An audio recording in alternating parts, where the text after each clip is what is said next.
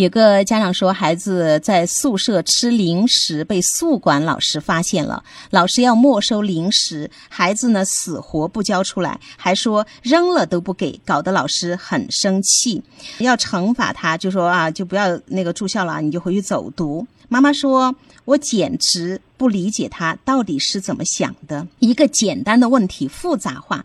不晓得他在犟什么，本来就是自己违反了规定，而且老师刚开始也没有很严厉的批评他呀，只是让他交出零食来。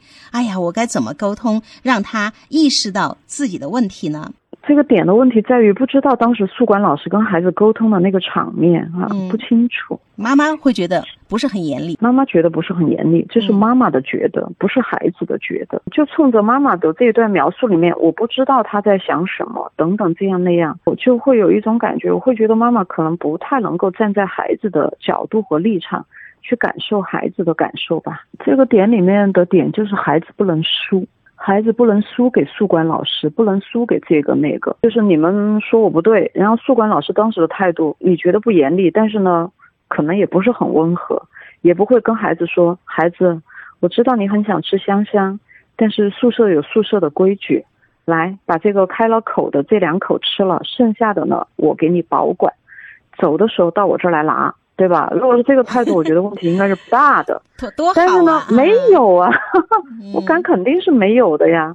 那是违反规定了啊，都说了啊，全部都说了。只要这个老师的态度他是有一点点的，有一点点的那个强硬，嗯，就会激发这个孩子的斗志。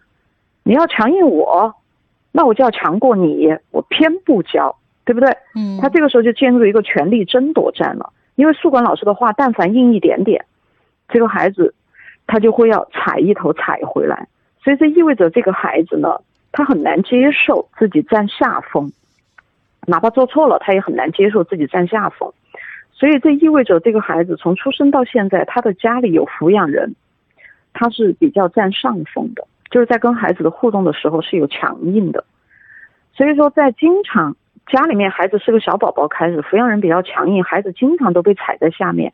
他就有很多的无能感、屈辱感、无力感，所以任何时候有人把他这份感觉勾起来了，他就不要这个痛苦感觉，他就一定要爬到上面一层，把别人踩下去，把这个无力感、无能感扔给对方，扔给宿管老师。所以大家无非就在玩这场游戏——权力争夺战。心理学家荣格说，当权力出现的时候，爱就消失了；当爱控制一切的时候，权力就消失了。所以我觉得这个孩子吧，我高度怀疑在他的家里抚养人比较有强势的这个部分，所以这个孩子不接受自己被人带强势的对待，尤其当他到了青春期以后。所以呢，我觉得宿管老师说的话不会很强硬，但是呢，也不会像我刚才那样，首先第一步体会孩子的感受，对吧？香香挺好吃的，我知道你们都想吃一点儿。但宿舍有宿舍的规矩，对吧？这个就把两口嚼完好了，剩到没有开包的我就带走，回家的时候就到我这儿来领。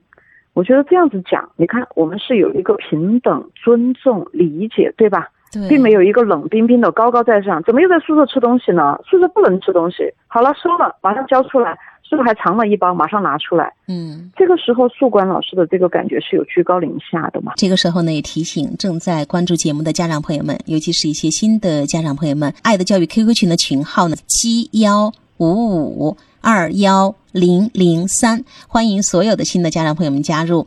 在养育孩子的过程当中，遇到任何问题呢，都可以详细描述。呃，就是描述之后呢，我会搜集整理，在节目当中请专家解疑答惑，这是帮助到大家的一种方式。